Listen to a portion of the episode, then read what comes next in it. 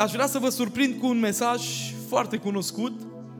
Există riscul, așa, din punct de vedere psihologic, când cunoști foarte bine un text biblic, să intre mintea într-un fel de stand-by și dintr-o dată parcă nu mai prezintă interes nici mesajul, nici mesagerul și nimic.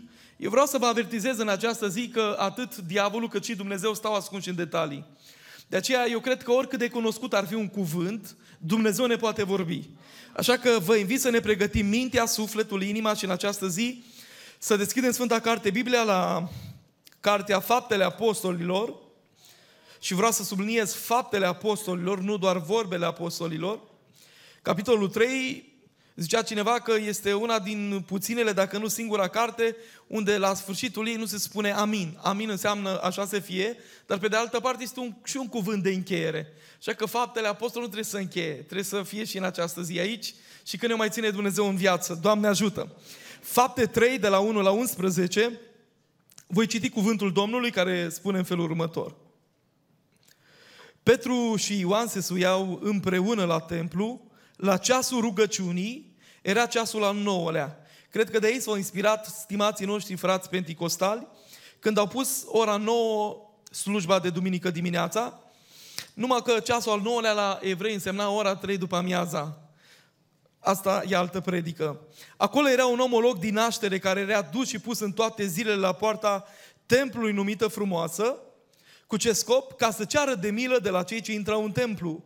Omul acesta, când a văzut pe Petru și pe Ioan că voiau să intre în templu, le-a cerut milostenie. Petru, ca și Ioan, s-a uitat țintă la el și a zis, uită-te la noi. Și el se uita la ei cu luarea minte și aștepta să capete ceva de la ei. Atunci Petru i-a zis, argint și aur n-am, dar ce am îți dau, în numele lui Isus Hristos din Nazaret, scoală-te și umblă.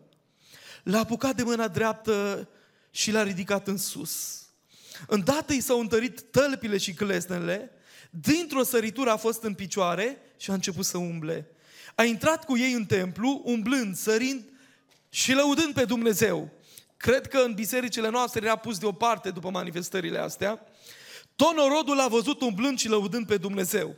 Îl cunoșteau că era cel ce ședea la poarta frumoasă a templului ca să ceară de pomană și să umplu de uimire și de mirare pentru cele ce îi se întâmplaseră. Fiindcă el se ținea de Petru și de Ioan, tot norodul mirat a alergat la ei în privorul zis al lui Solomon. Până aici cuvântul Domnului, vă invit respectos să vă reașezați. Dragii mei, în această zi aș vrea să am o abordare a textului acesteia cu totul și cu totul atipică. În sensul în care mi-am propus să ridic două întrebări din textul ăsta, la care să încercăm să dăm câteva potențiale răspunsuri. Numai că înainte să ridic aceste întrebări, să încercăm să dăm câteva răspunsuri, permiteți-mi uh, să ne așezăm puțin în contextul istoric al acestei familii, mai cu seamă, familia din care provenea acest om care era olog din naștere. Imaginați-vă că părinții aceștia toată viața și-au dorit să aibă un copil. Fiecare părinte, fiecare bărbat, fiecare femeie, soț, soție, după ce se căsătoresc, își doresc la rândul lor să aibă copii.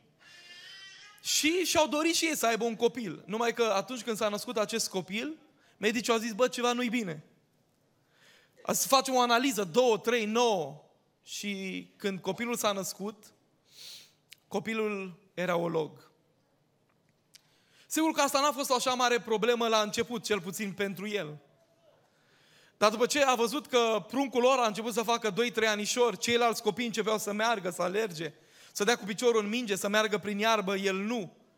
Pentru prima dată în viața lui, probabil când s-a dus la școală și a văzut că ceilalți copii care se duc în clasa întâi, eu știu, ăștia se duc singuri pe picioarele lor, el trebuie să fie adus de cineva într-un cărăcior.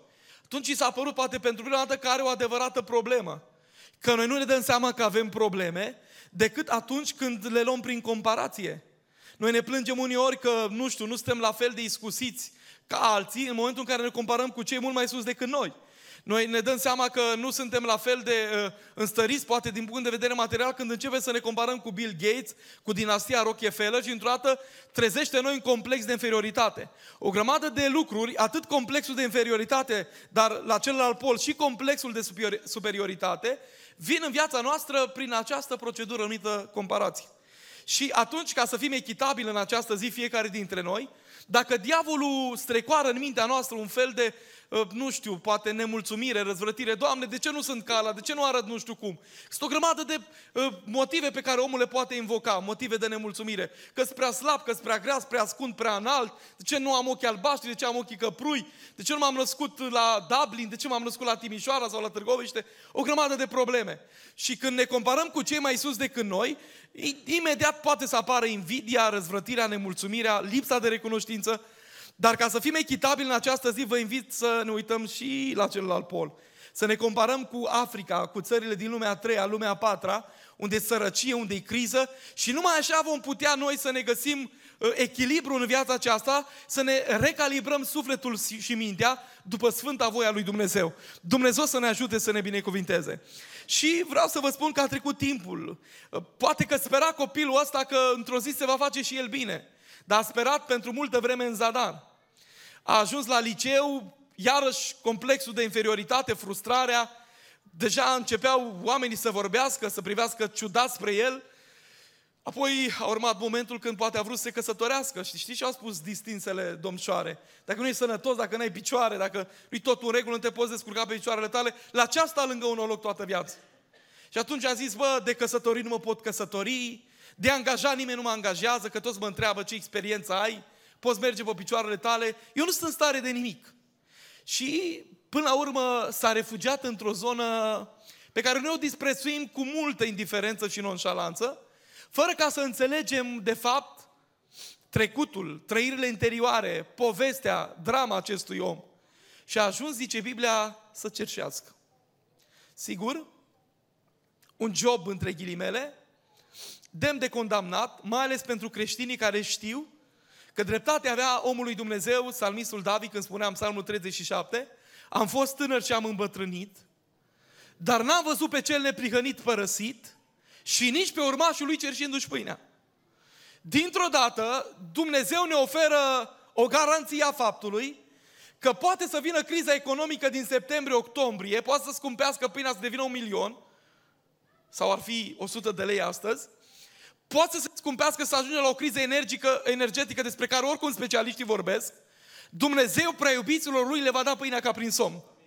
Asta este garanția lui Dumnezeu că indiferent de vremuri și de împrejurări, vă aduceți aminte, acum cred că câteva săptămâni am vorbit la, aici aproape de dumneavoastră, la Efrata, la Făget, despre de ce îngăduie Dumnezeu să sece părâul în viața noastră.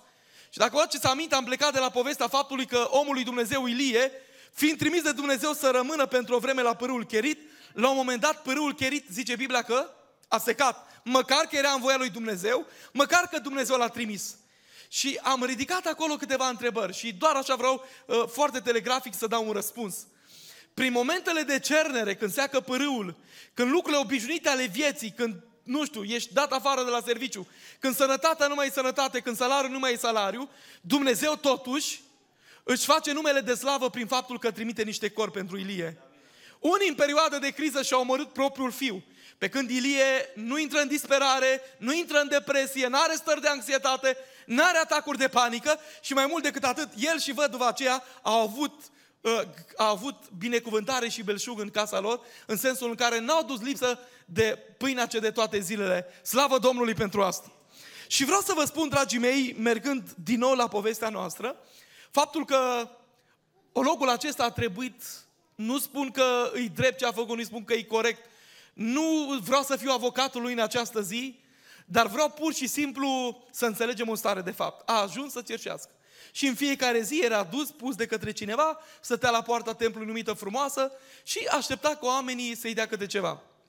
Nimeni nu alege o profesie ciudată, disprețuitoare în viața aceasta, doar că este drag să facă asta viața, contextul, împrejurările te împing în zone în care n-ai fi visat niciodată să ajungi.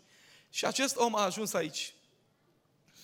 Și în acest punct aș vrea în această zi să-mi permite să ridic două întrebări. Prima întrebare pe care vreau să o ridic și la care vreau să dăm câteva răspunsuri în această zi este următoarea și anume, ce înseamnă să fii olog? Ce înseamnă să fii olog? M-am uitat în sală în această zi și slavă Domnului că toți am venit pe picioarele noastre.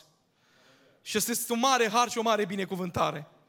Însă eu în această zi n-aș vrea să mă condamne cineva că aș fi cumva tributar sistemului de gândire a lui a părintelui Origen care spiritualiza orice lucru din text. Să știți că și metaforele și spiritualizările în Biblie și-au locul lor. Biblia este plină de poezie și de metafore și dacă ele sunt confirmate de celelalte principii generale ale Scripturii, nu greșești cu nimic. Așa că toți frații mei riguroși în omiletică, în această zi pot să se supere pe mine că eu oricum mă aștept la asta. Însă, permiteți-mi în această zi să fac o analogie și să ridic această întrebare, nu din punct de vedere fizic ce înseamnă să fii o loc, am ști cu toți. Băi, o dizabilitate, nu te poți folosi de picioare. Însă vreau să vedem, din punct de vedere contextual, ce înseamnă să fii o loc spiritual. Și primul răspuns pe care vreau să-l avansez în fața dumneavoastră este acesta și anume, o loc spiritual este omul acela care la templu, în prezența lui Dumnezeu, nu poate să vină de unul singur și trebuie adus de alții. Foarte simplu.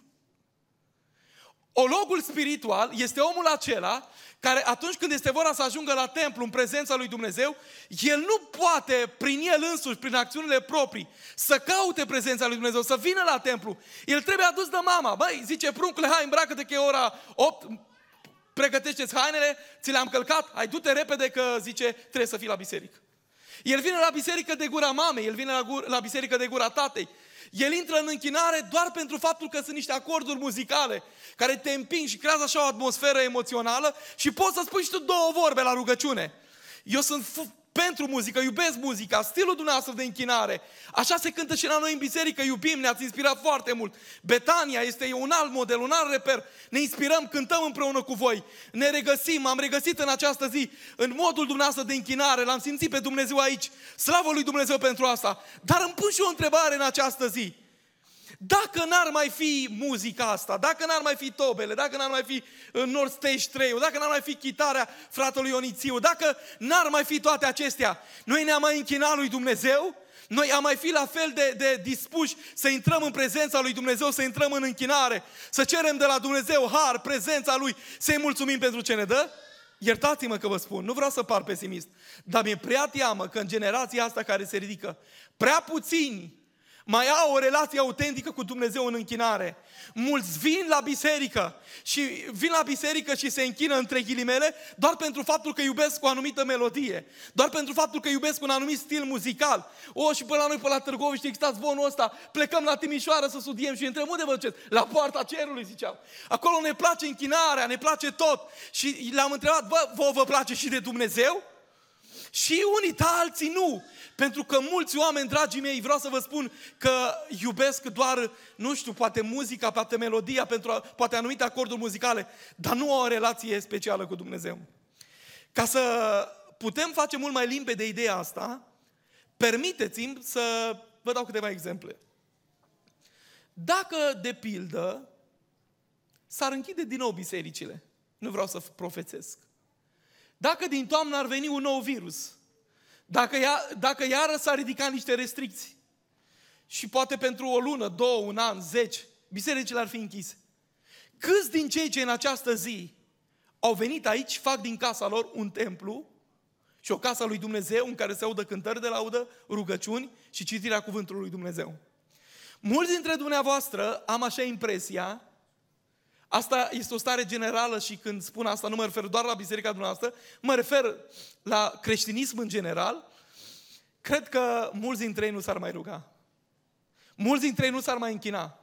Mulți mai trăiesc și duc credința asta pe picioare doar pentru faptul că mai sunt atinși de o muzică a fraților care au cântat. Doar pentru faptul că se mai simt zidiți pentru o predică pe care o aud în această zi. Dar în restul săptămânii am o bănuială ciudată că 70% din creștinii care frecventează bisericile noastre nu citesc Biblia regulat, adică zilnic, decât atunci când vin la biserică.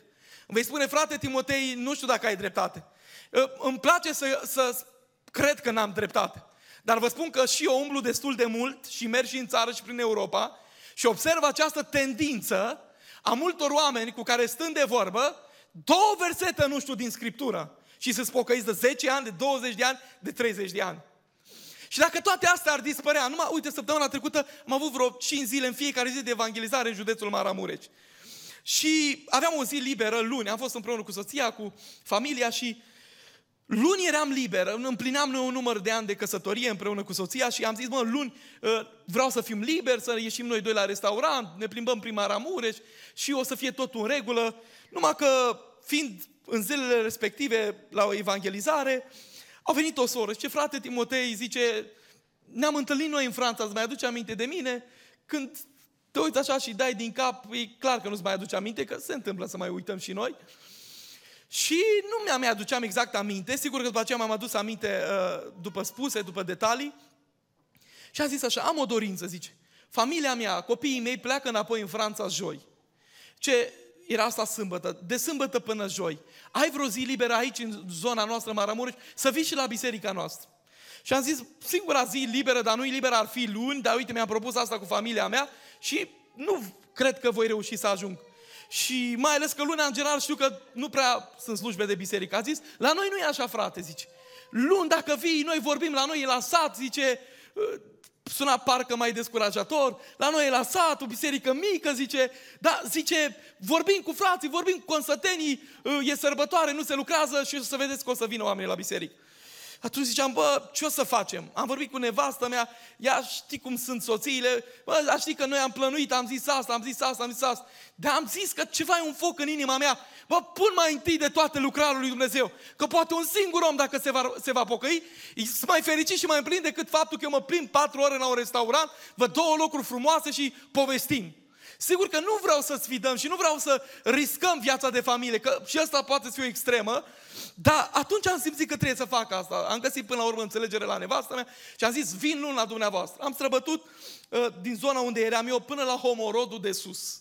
Deci ați auzit de localitatea asta. Nici eu până n-am ajuns acolo. Și am ajuns acolo. Când am ajuns la biserica aceea, am văzut o biserică mică, dar plină, oamenii mai aduceau scaune, pe la balcoane, peste tot.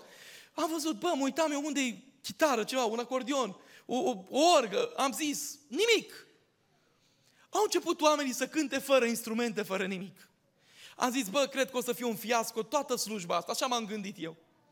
E, dar vreau să vă spun că în momentul în care am început să slujesc, Duhul Sfânt al lui Dumnezeu s-a coborât într-un mod cu totul special. Și mi-am dat seama că pe Dumnezeu nu-L aduce neapărat instrumentele, condițiile astea, tehnologia asta care e foarte bună și ne folosim de ea, că toate bune și venite, poate și îngăduite de la Dumnezeu pentru eficientizarea uh, lucrării lui Dumnezeu, însă am văzut că oamenii aia îl iubeau în simplitatea lor. M-am văzut așa ca cu 20 de ani când ne adunam prin case, prin cercuri de rugăciune, așezați pe covoare, ne rugam. Oamenii îl căutau pe Dumnezeu, fără prea multă fanfanoradă, fără prea, multă, prea mult spectacol, fără prea multe din toate astea. Oamenii îl căutau și îl iubeau pe Dumnezeu sincer. Și eu mă întreb acum, noi care le avem pe toate, aer condiționat, tobe, chitară, chitară acustică, chitară bas, de toate, noi, dacă toate astea ni se, mai, ni, se, ni se pot lua, mai putem, dragii mei, să slujim pe Dumnezeu? Mai, cătă, mai putem căuta prezența lui Dumnezeu în modul în care să simțim realmente cum Duhul Sfânt ne cercetează viețile? Dumnezeu să ne ajute. Dacă nu se întâmplă asta, iertați-mă că vă spun, oricât de sănătoși ne-am crede noi, să știți că suntem ologi spiritual. Aici folosește o diateză pasivă. Spune că ăsta nu putea să meargă el la templu, trebuia adus de alții. Și sunt o grămadă de oameni care nu pot intra în prezența lui Dumnezeu decât dacă predicatorul va spune la finalul predicii o poveste cu iz lacrimogen, precum nu știu ce, cu cățelușul șchiop și cu nu știu ce. Și am devenit, o, o, o, am devenit atât de specialiști în a manipula sentimentele oamenilor și dintr-o dată îi vezi că plâng, că cercetați și mă întreb dacă este o cercetare creată artificial sau e chiar puterea Duhului Sfânt care mișcă, care transformă, care reabilitează pe oameni.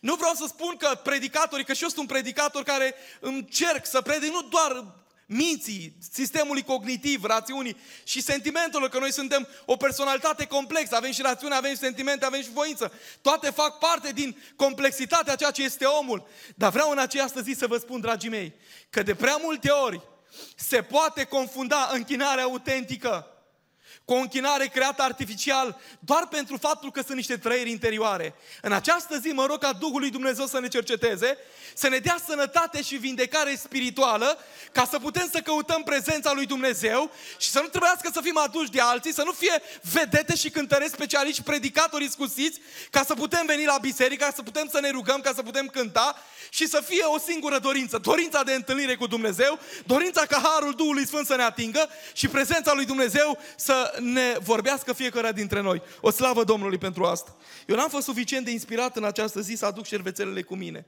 Dar am crezut și contez pe bunătatea bănățenilor, pe amabilitatea lor. Și uitați-vă că nici nu mă înșel.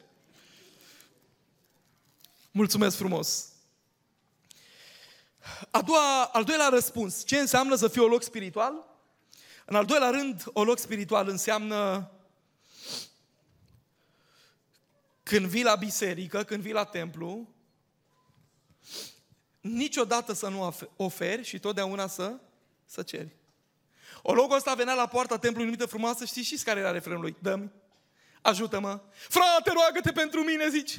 Frate, nimeni nu m-a vizitat la spital. Și eu zic, păi cred că este așa ceva care sună cumva fatidic. Nu te-a vizitat nimeni la spital, că nici dumneata când erai sănătoasă sau sănătos, nu prea ai vizitat pe cineva la spital. Că noi ne dăm seama cât de important să vizităm pe cineva la bolnav, la spital, când devenim noi bolnavi, când suntem noi internați la spital și că nu ne vizitează nimeni. Și atunci Dumnezeu, așa, într-un mod extrem de subtil, ă, ne spune, bă, știi care e problema? Care, zici? Zice, tu când ai vizitat, când erai sănătos, pe un om bolnav la spital? Păi, Doamne, nu știu. Și atunci e timpul să ne amintim de ce spune profetul Obadia. Te vei hrăni cu roada umbletelor tale. O loc spiritual este omul acela care a făcut din Dumnezeu, din creștinism, din biserică, un loc în care ei doar vin să ceară, dar niciodată să ofere. Ați auzit de oameni care se plâng, ba chiar am auzit în ultimii ani de zile și mă îngrozesc cu totul, oameni care au scos programul de duminică seara, că a zis că e prea mult. Oameni care au scos programul de marță, că e prea mult.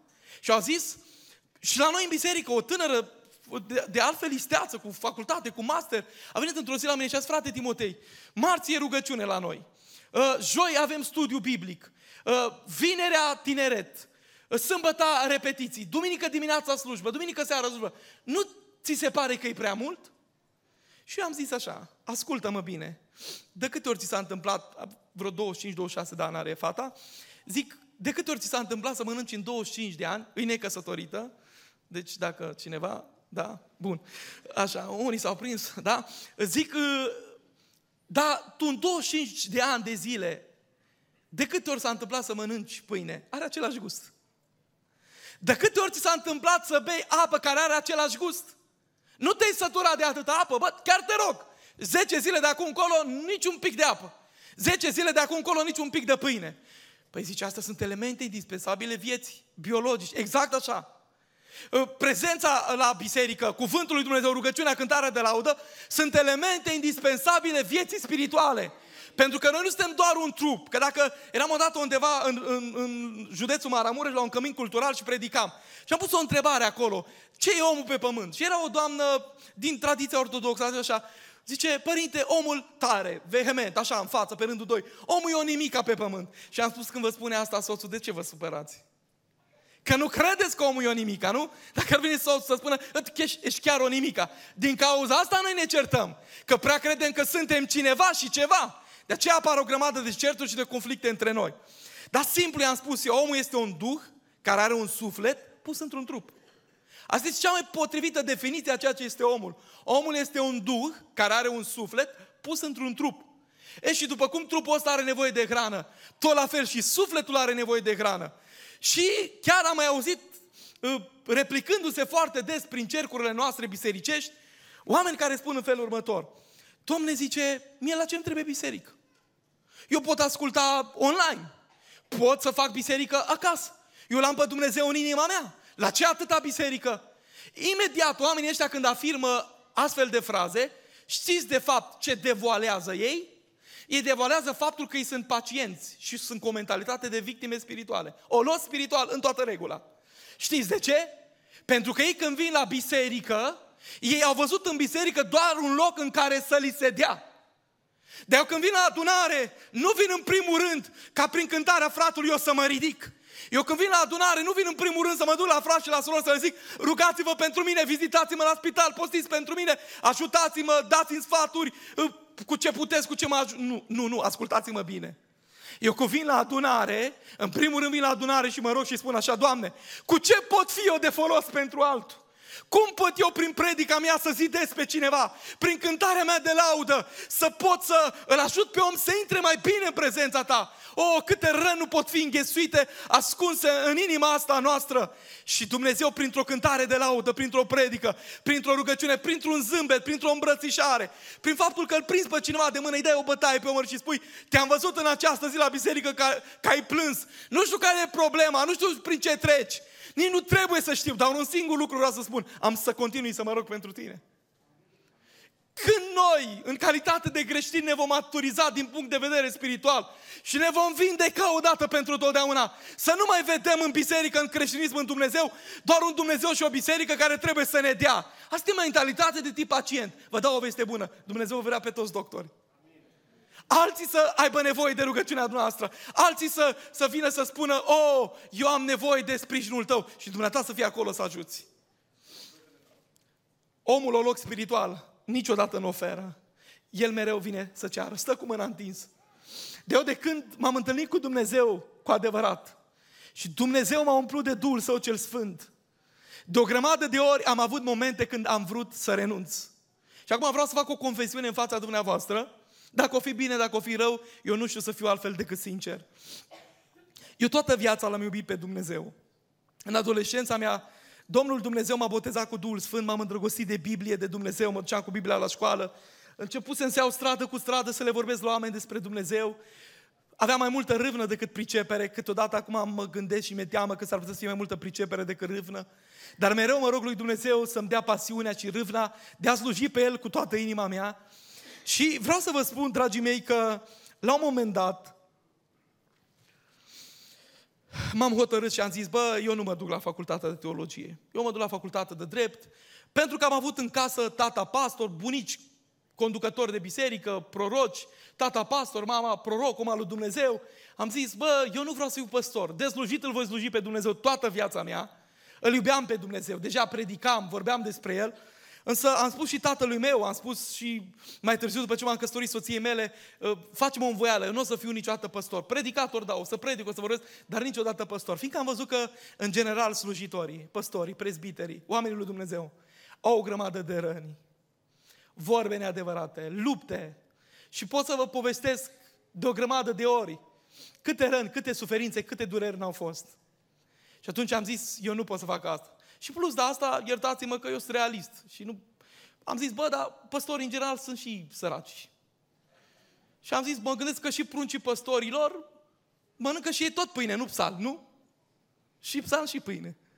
Și am zis, mai bine, mă duc la facultate de drept, o să fie totul în regulă, o să câștig bine, o să fie totul ok. Și o să slujesc pe Dumnezeu de acolo. Sigur că Dumnezeu mai târziu m-a lăsat să fac asta, Deja intrasem uh, într-o casă de avocatură, iubeam asta, nu vedeam altceva în viața mea decât să lucrez în domeniul juridic. Și am avut un accident grav de mașină în urmă cu mai mulți ani de zile.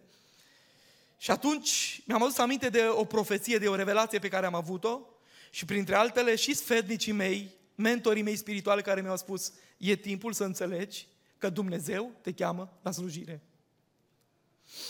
Din momentul acela nu i-am mai spus niciodată lui Dumnezeu că nu o să vreau să slujesc pe El așa cum vrea El. Am spus, Doamne, mă las în voia Ta, pentru că eu în totul depind de Tine. Sigur că am făcut și facultate de teologie, dar pentru că simțeam în inima mea un foc, o dorință, o chemare, dar am zis am mereu și planul B, pentru că nu se știe niciodată. Și Dumnezeu a îngăduit să trec prin toată asta și mai târziu, chemarea lui Dumnezeu a fost pentru mine să intru în zona asta. Diacon, prezbiter, păstor. M-am gândit de multe ori dacă trebuie să accept sau nu provocarea asta din partea lui Dumnezeu. Dar până la urmă am învins vocea Duhului Sfânt al lui Dumnezeu. Și am să vă spun de ce. Exact ce a trăit Ieremia, am trăit și eu de o grămadă de ori. Au fost momente în care am spus, bă, nu mai vreau să aud nicio evangelizare, trag jaluzelele, închid telefonul și văd de treaba mea. Prea multă răzvrătire, prea multă nemulțumire, tu te chinui câteodată o săptămână de zile, te rogi, postezi, studiezi și vezi pe unul când te ridici să predici, cască în bună regulă, n-are nicio treabă cu ce se întâmplă. Ba chiar te gândești, bă, ăsta n-a avut timp să doarmă acasă. Te gândești câteodată să nu le deranjezi somnul, să le pui o pernă, să fie totul în regulă și liniștiți. Și apar o grămadă de frustrări, de remușcări, de lupte la nivel interior. Dar ascultați-mă bine, atâta vreme că noi rămânem lângă Dumnezeu, prin toate acestea vom trece mai mult decât biruitori. Și înțelegeam că Dumnezeu, cu trecerea timpului, începe să contureze o mentalitate în mine și această mentalitate era următoarea. E timpul tu să oferi.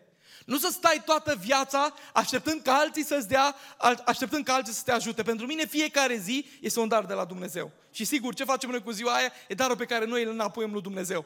Dar dacă ar fi să facem așa o ierarhie a zilelor, măcar că în Biblie toate zilele sunt de la Dumnezeu, pentru mine cea mai specială zi e ziua de marți. Știți de ce? Pentru că acolo eu mă încarc.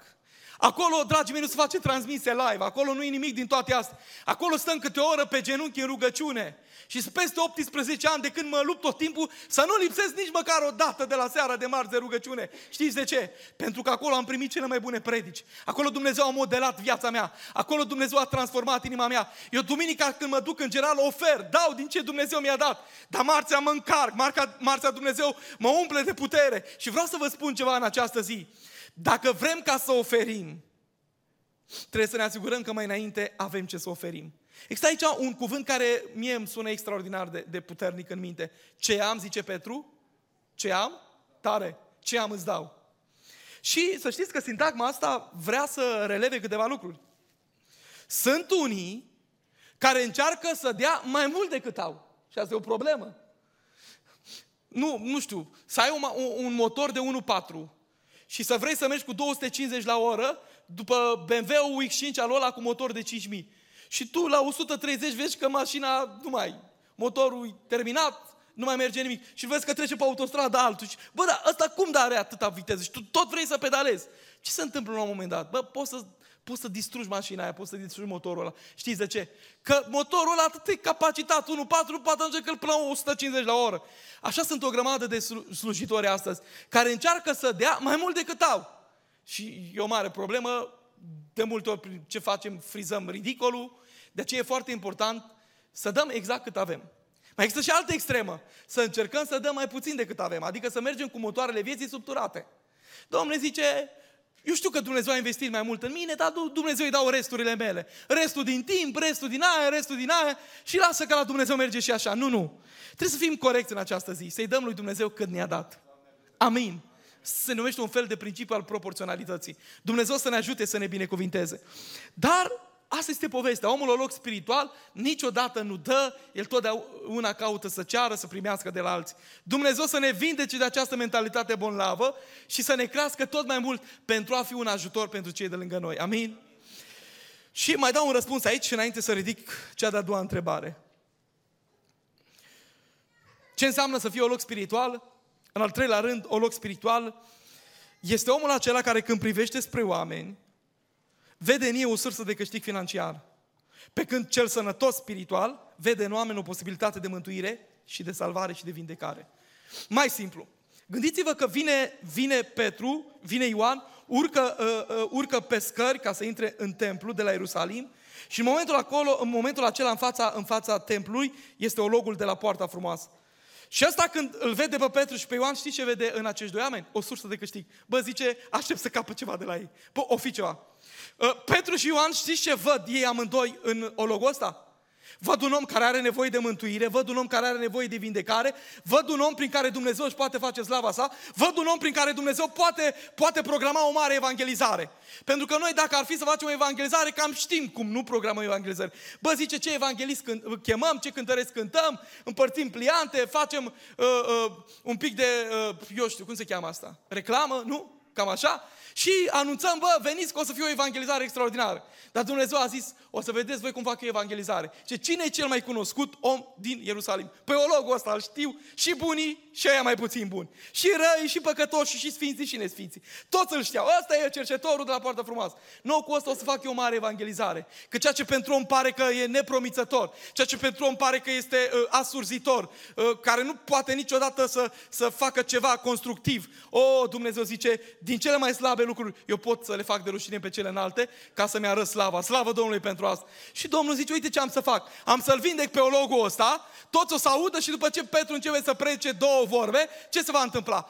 Încă 2000 de oameni se mai dau, că s-au pocăit în fapte 2 3000, acum după predica asta și vindecarea asta, încă 2000, deja 5000 de suflete. Slavă Domnului pentru măreția în care El gândește planurile de mântuire și de salvare pentru om. Total neașteptat. Însă, nu vreau să mă depărtez de ideea faptului că asistăm la un, conta, un contrast de percepție aici. Pe de o parte, ziceam, cumva anticipativ, că Petru vede în el un om care are nevoie de mântuire și de vindecare, iar celălalt vede în el un fel de sursă de câștig financiar. Și vreau să mai spun încă o dată foarte răspicat. Există un trend în ultimii ani pe care eu nu l-am cunoscut decât acum în ultimii ani alergând în lucrarea lui Dumnezeu. Să vedem în oamenii de lângă noi un fel de sursă de câștig financiar. Și mulți au pus pe primul loc câștigul financiar mai presus de mântuirea sufletului omului. Am auzit personal de oameni care au ajuns să pună, iertați-mă, tarif și să zică vin să-ți predic la evangelizare dacă îmi dai atât. Vin să-ți cânt dacă nu știu când ne înțelegem la preț. Cineva să spra pe mine? Băi, nu despre voi era vorba, lăsați microfonul în parte, glumesc. Dar vreau să vă spun în această zi că am ajuns cu trecerea timpului, deci nu e nimic regizat ca să nu... Ce s-a întâmplat? Și este efectiv asurzitor faptul că mulți oameni văd în lucrarea lui Dumnezeu doar un fel de sursă de câștig financiar. Dragii mei, ascultați-mă bine ce vă spun în această zi. Că noi ne pierdem obiectivul spiritual și anume mântuirea, vindecarea, restaurarea celor căzuți. Harul lui Dumnezeu pleacă de la noi și noi nu devenim decât niște ologi spirituali, niște bolnavi. Pe, îmi permite să fiu un pic mai, mai radical în această zi, mai direct. Sunt mulți oameni care se bucură de faptul că alții se întorc la Dumnezeu doar pentru faptul că ar putea să se implice mai mult financiar. Dar ascultați-mă ce vă spun. Bucuria noastră este aceasta, că un om când se întoarce la Dumnezeu, îi sunt iertate păcatele, sufletul ăla în loc să meargă în iad, merge în rai și mă rog ca toată viața aceasta să fie, dacă vreți, căutarea, dorința și obiectivul spiritual al fiecăruia dintre noi. Cu oamenii să se întoarcă la Dumnezeu și oamenii să-L găsească pe Dumnezeu ca să scape de iad, să ajungă în Împărăția lui Dumnezeu. Dacă altele sunt interesele noastre, ascultați-mă bine ce vă spun. Oamenii ăștia nu pot fi decât niște olot spiritual. Și ne rugăm pentru ei ca Dumnezeu să-i vindece. Cam o veste bună. Și pe ologii spiritual Dumnezeu îi poate vindeca. De aceea trebuie să ne rugăm pentru ei ca Harul lui Dumnezeu să se coboare și niciodată noi să nu cădem în capcana de a fi olog spiritual. Să putem să facem lucrarea lui Dumnezeu cum se cuvine. Amin? Acum cobor din lumea asta puțin spiritualizată, alegorizată și ridic cea de-a doua întrebare la textul ăsta și vreau să fiu sincer cu dumneavoastră cu textul ăsta până la capăt și să ridic a doua întrebare. Domne, de ce Dumnezeu nu mai lucrează cu aceeași măsură de har și de putere? Cu care lucra odinioară, putere cu care a lucrat în viața lui Ioan, în viața lui Petru, astfel încât asistăm la un mare miracol, un loc din naștere, la o simplă rugăciune, nu în numele lui Iisus Hristos, scoală-te și umblă, omul ăsta se ridică în picioare, se întăresc glezele la picioare și este sănătos în numele Domnului, vine în templu, sare, laudă, strigă către Dumnezeu cu mâinile pe sus, e într-o atmosferă de închinare pentru că slava lui Dumnezeu s-a coborât peste el. De ce Dumnezeu astăzi nu mai lucrează cu aceeași măsură de har și de putere? V-ați gândit vreodată? Îmi vei spune, frate, poate că păcatul, poate că oamenii s-au îndepărtat de Dumnezeu. Poate că aveți dreptate. Îmi vei spune, poate faptul că noi, bisericile, am început în ultimii ani de zile să punem foarte mult accent pe profesionalism și nu-i rău.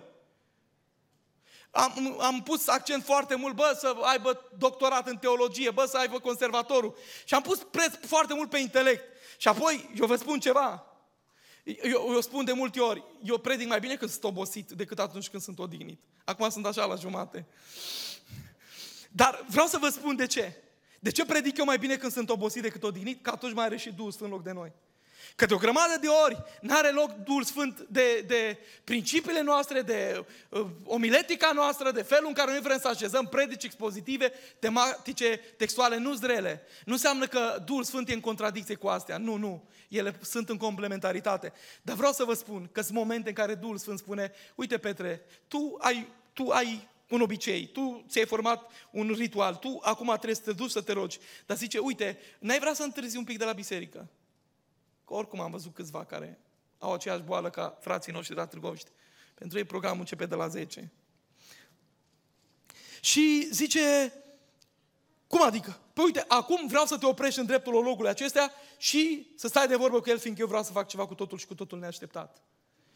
Mai are loc biserica de așa ceva? Să lase loc Duhului Sfânt al lui Dumnezeu să lucreze, să ne surprindă, să schimbe, să transforme vieți. De o grămadă de ori ne-am băgat în programe rigide, foarte bine așezate uh, și mă întreb, pe unde mai lăsăm loc Duhului Sfânt? Chiar și predicile noastre așezate, bă, acolo e punct, acolo e ilustrație, acolo e virgula.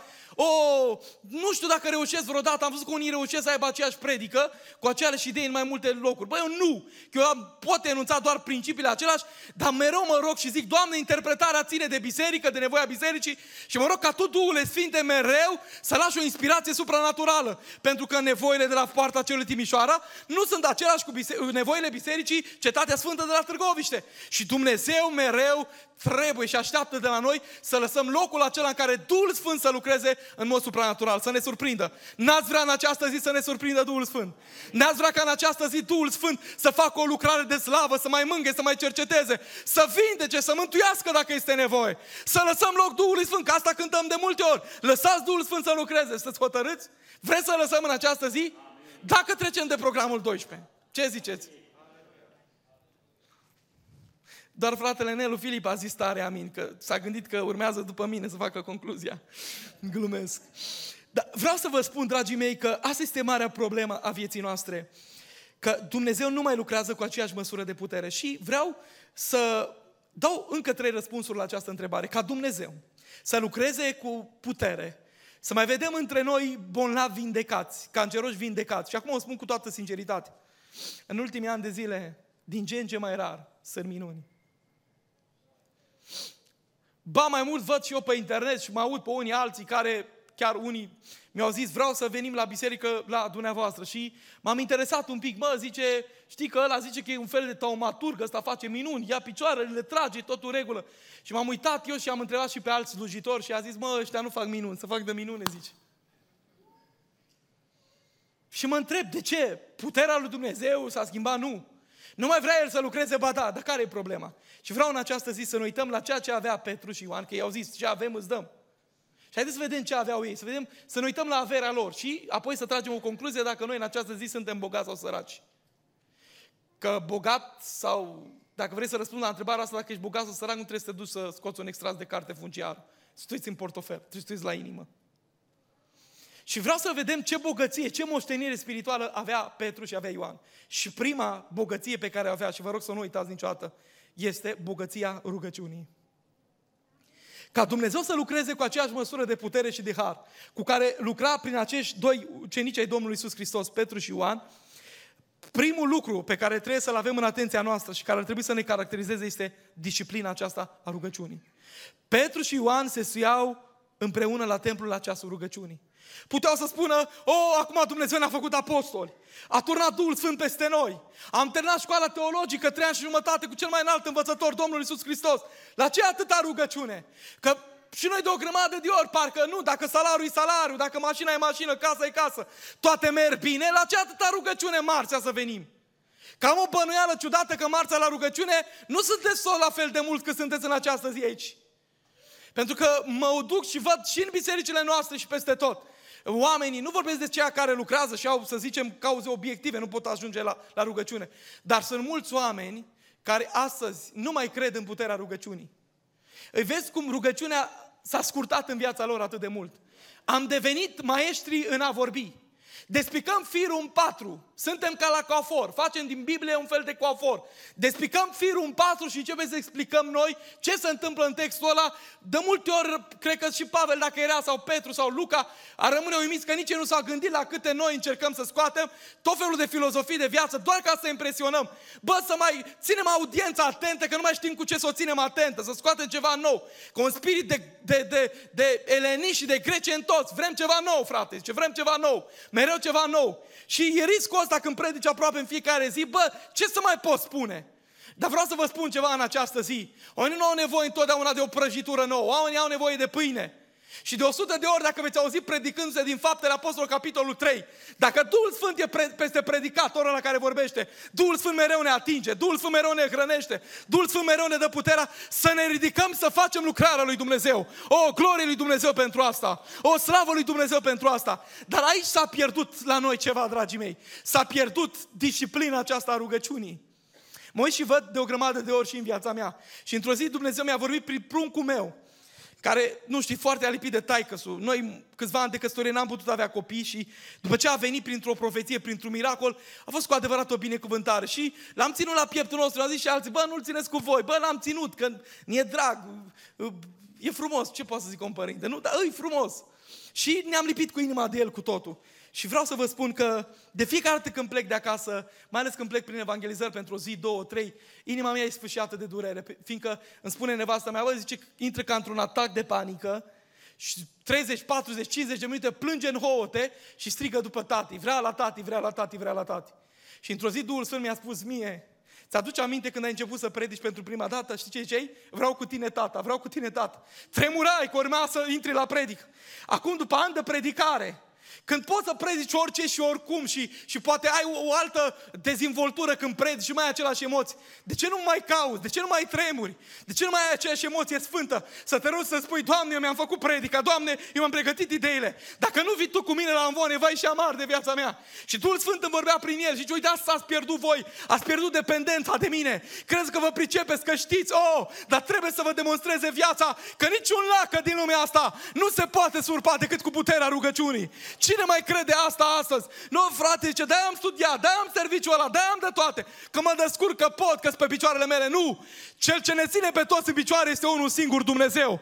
De aceea mereu vreau să strig și eu cum striga Iov. Eu aș alerga la Dumnezeu. Mai vrea să alerge cineva împreună cu mine? Mai vrem să căutăm fața lui Dumnezeu? Mai vrem să căutăm rugăciunea în viața noastră? Asta este ceea ce ne lipsește.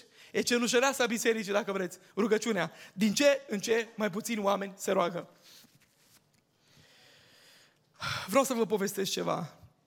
Eu vin într-o familie numeroasă, șase băieți și patru fete, zece copii, toți astăzi sunt pe calea lui Dumnezeu, toți căsătoriți la casele lor și mulțumim lui Dumnezeu pentru harul pe care ni l-a dat. Însă vreau să vă spun că am avut un moment greu în viața de familie cu vreo 18 ani în urmă, când unul din frații mei de trup s-a îndepărtat de Dumnezeu, avea vreo 16 ani, și a zis, băi, eu m-am săturat de Dumnezeu, de biserică, de tot. Venea la biserică de gura tatălui meu, fiindcă a fost mai autoritar cu copiii în general. Și a zis, băi, eu m-am luptat zeci de ani de zile să am o mărturie de credincios de om al lui Dumnezeu și tu, și tu nu vii la biserică. Și venea să așeza acolo în spate. N-avea nicio treabă, stătea pe telefon, ieșea din biserică, un an de zile el venea la biserică doar de formă, dar el era departe de Dumnezeu. Mi-aduc aminte că într-o, într-o seară a venit de la anturajul cu prietenii, într-un mod ciudat, și tatăl meu a încercat cu bine, l-a încercat cu una, cu alta. Bă, uite, trebuie să te schimbi, trebuie să te întorci la Dumnezeu. La un moment dat n-a mai rezistat și a zis, tu nu intri în casa mea în felul ăsta. Noi, părinții, ne-am luptat ani de zile să trăim mărturia de oameni al lui Dumnezeu. Și tu în felul ăsta să ne aduci rușine. Nu pot uita niciodată noaptea aia neagră și urâtă. Când tatăl meu a zis, nevastă, eu nu mai știu ce să fac cu asta, nu-l mai pot schimba în niciun fel. Și a zis, singura șansă e să-l dăm afară din casă. Să nu-i strice nici pe ceilalți. Că n-am văzut, zicea, un, un măr stricat, să, să, un, un 10 mere să poată uh, vindeca mărul stricat, dar un măr stricat poate strica 10 mere bune. Și nu știu cum să fac cu el, să nu-i strice și pe ceilalți. Ce să fac? Și într-o seară a zis, bă, cred că ar fi bine să te dau afară. Du-te, fă bagajul și tu nu mai vii în casa mea în felul ăsta. Și nu pot uita niciodată când între tatăl meu și mama mea, ă, ă, ă, între tatăl meu și fratele meu s-a interpus mama mea. Și a zis așa, Nelu le zice. Dacă noi îl dăm afară din casă, ce se va alege de el? E timpul să înțelegem că este un război spiritual care nu se câștigă nici cu puterea argumentelor logice, nici cu puterea dreptății și adevărului proclamat la nesfârșit și cu puterea postului și a rugăciunii. Și am început să intrăm în post și în rugăciune. Mama mea ajunsese un an de zile la patru zile de post pe săptămână. Am crezut că moare înainte de vreme. Mă duceam cu ea la piață, plângea și spunea, Doamne, vreau și copilul meu să ajungă în cer, că de aceea m-am luptat pentru el, Doamne. Vreau să ajungă și el în cer, nu lăsa, Doamne, să meargă în iad. Nu îngădui, Doamne, o asemenea dramă în viața noastră. Ajungea acasă și fără nicio metaforă și exagerare, mânca supa cu lacrimi. Și spunea, Doamne, te rog, fă o minune, schimbă copilul. O auzeam la șapte dimineața când noi plecam la școală, la șapte dimineața o auzeam când se ruga. Și cerea de la Dumnezeu milă și îndurare ca Dumnezeu să lucreze. Mama e o femeie simplă, nu cu facultăți, cu doctorate, poate ca noi, cu 10 clase. Dar femeia asta e o femeie a rugăciunii. Are în fiecare zi de ani de zile cel puțin o oră de rugăciune. Dacă toți astăzi suntem pe calul lui Dumnezeu, e pentru că am avut o mamă care a știut să lupte pe genunchi în rugăciune pentru pruncii ei. Și când toți ne-am dus la facultăți, pe la țări străine, pe unde ne-a chemat viața și Dumnezeu, Auzeam parcă în rugăciune vocea mamei noastre care spunea, Doamne, ai milă și de ăla, și de ăla. Nu lăsa să îndepărteze de tine. Și toate rugăciunile ei ne-au urmărit toată viața și toți astăzi suntem pe calea lui Dumnezeu. După un an de zile de post și de rugăciune, în care uh, fratele meu era departe de Dumnezeu, Dumnezeu a hotărât momentul care să spună destul cu suferința, destul cu lacrimile, destul cu durerea și l-a întors la Dumnezeu. Și am venit în această zi să vă spun, stimați frați de la poarta cerului, stimate doamne, stimate surori, există putere în rugăciune.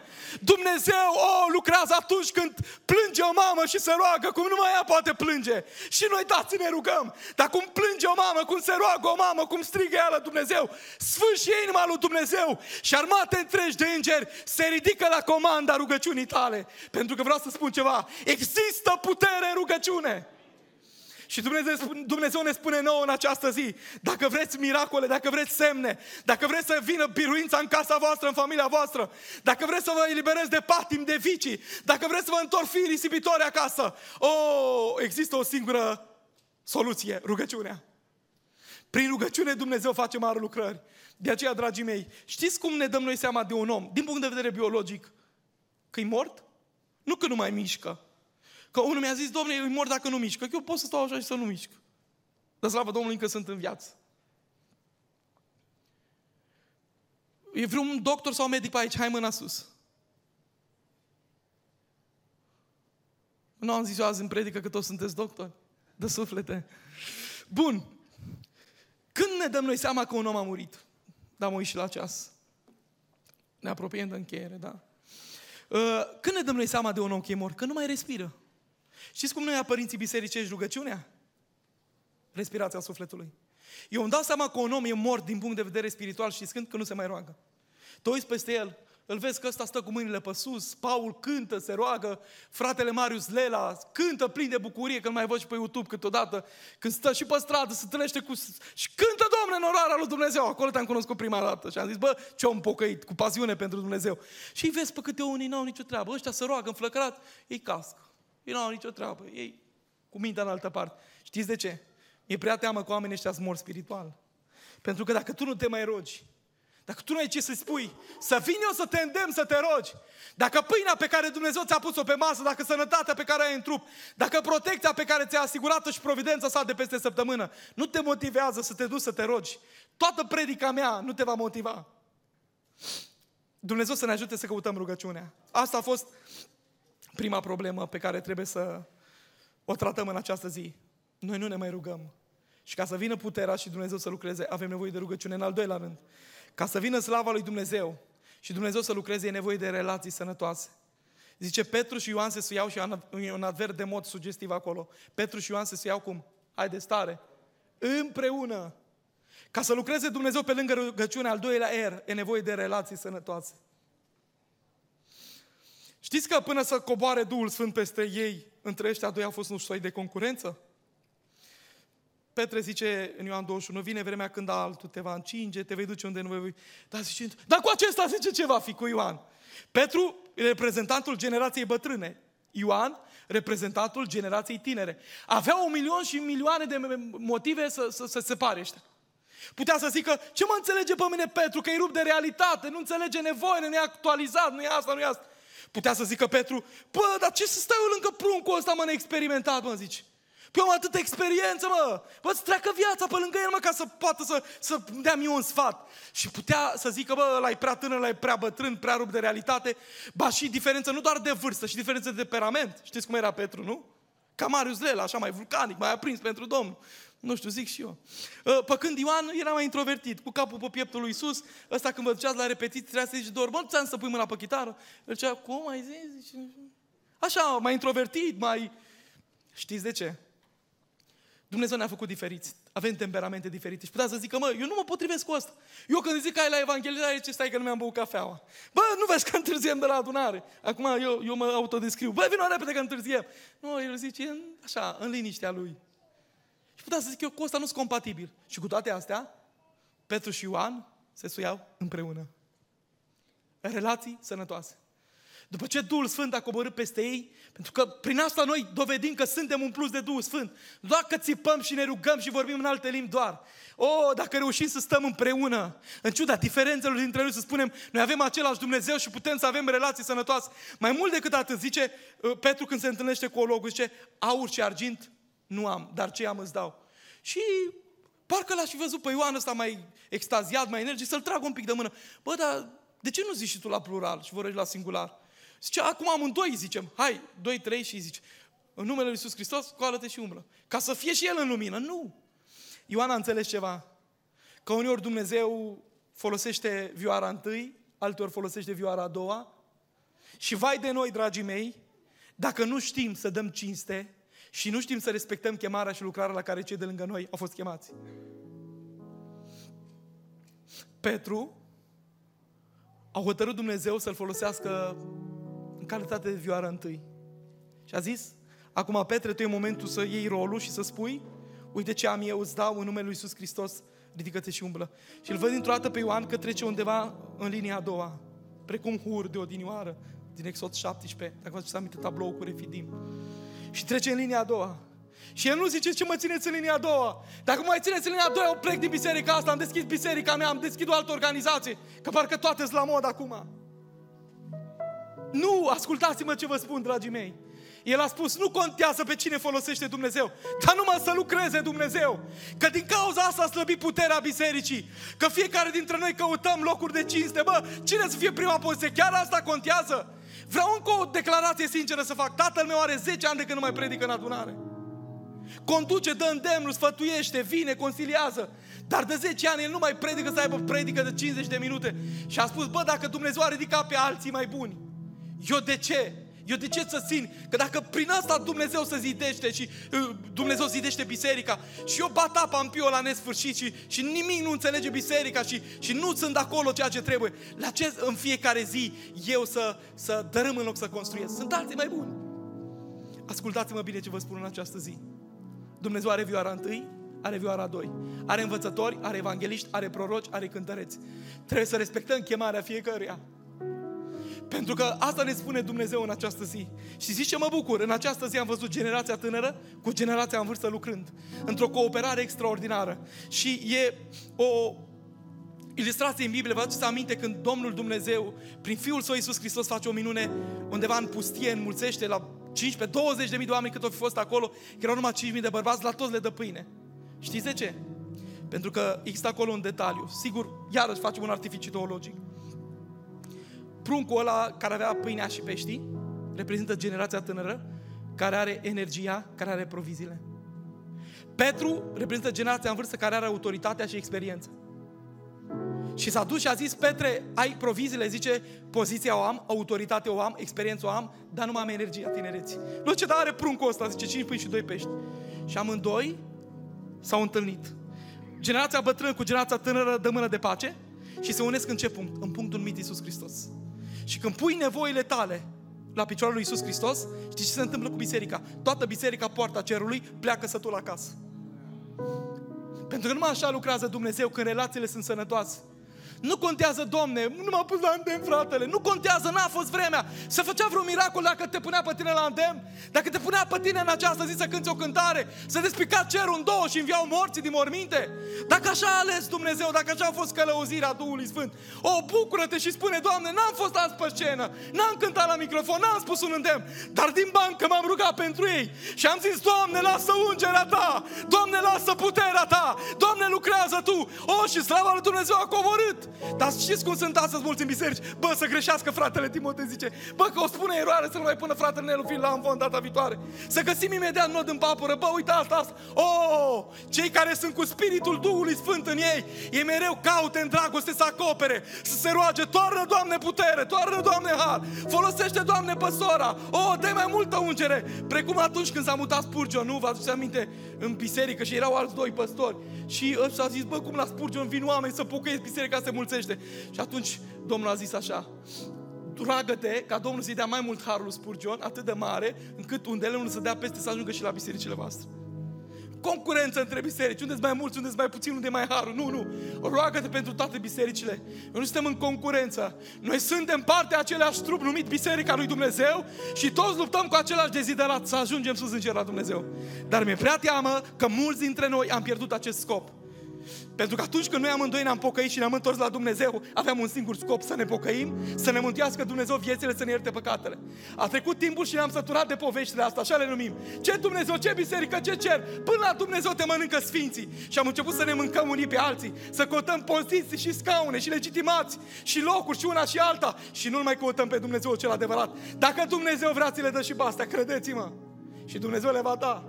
Atâta vreme când noi vom lupta să avem ce? Relații sănătoase în frica lui Dumnezeu. Și vreau să închei și vreau să vă invit să ne pregătiți să cântăm un cântec. Mulțumesc pastorul dumneavoastră că mi-a lăsat libertate de plină în această zi. Ca Dumnezeu să lucreze pe lângă rugăciune, pe lângă relații sănătoase, ultimul gând este acesta. Avem nevoie de receptivitate la șoapta Duhului Sfânt. De câte ori nu trecea Petru și Ioan, de câte ori nu fi trecut pe lângă o logul ăsta. Mereu, tot trecea, tot trecea, tot trecea. Dar la un moment dat a zis Duhul Sfânt, bă, acum e momentul. Ei, eu în ziua asta vreau să fac o lucrare, în ziua asta vreau să fac un miracol. Ia oprește-te, Petre, și spune omul ăsta, scoală-te și umblă. Doamne, dar știi că eu sunt obișnuit să vin la biserică, oamenii știu că nu lipsesc, că nu întârzi, că nu zice. Acum e momentul când tu să fii receptiv la șoapta Duhului Sfânt. Noi mai receptivi suntem la copilul ăla când de telefonul și toți mutăm privirea de la predicator la copilul ăla. Noi suntem receptivi la șoapta Duhului Sfânt. Dacă venim la adunare, mi-e dor de ziua aceea în care nu ne vom mai uita la frați, bă, cum s-a îmbrăcat, dacă îi stă bine, dacă și-a potrivit fusta cu baticul sau cu pantofii, cu ce s-o potrivi, cureaua cu pantofi. Bă, mi-e dor de ziua în care venim la adunare, cum zicea fratele Paul aici, bă, nu să fie spectacol, bă, să ne închinăm cu toții, să stăm ancorați, lipiți, să spunem, Doamne, lucrează, vorbește, cercetează. Suntem aici lipiți să fim receptivi la șapta Duhului Tău. Ce ai de schimbat la noi? Ce ai de schimbat la familia mea, Doamne? Ce vrei să-mi spui? Și credeți-mă că Dumnezeu va face de fiecare dată. Dar pentru asta mai sunt oameni receptivi la glasul Duhului Sfânt? Predica mea din această zi a la final. Vă invit să vă ridicați.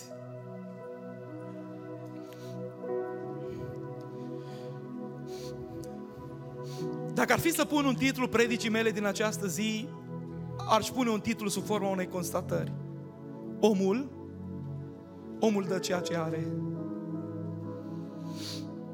Dacă ai strâns în inima ta valorile lui Dumnezeu, când te vei întâlni cu oameni de lângă tine, din tine nu poate emana decât cer. Dar dacă în sufletul tău ai adunat numai amărăciune, numai obidă, numai răutate, numai invidie, numai bârfă, numai asta vei da. E suficient să te înțepe cineva și îți vei da seama cu trecerea timpului ce ai strâns în inima ta. Petru a zis, am strâns și eu ceva. Am strâns putere în rugăciune, în relații sănătoase, căutând să fim receptivi mereu la șoapta Duhului Sfânt, când El ne vorbește, când El ne spune. Și uite așa se face că atunci când te întâlnești cu oamenii, unii sunt o mireasmă de la viață către viață, unii sunt doar o miasmă. Și te întreb de două ori, Doamne, de ce a trebuit să mă întâlnesc cu asta, că numai pelin în suflet mi-a lăsat? Pentru că omul dă ceea ce are.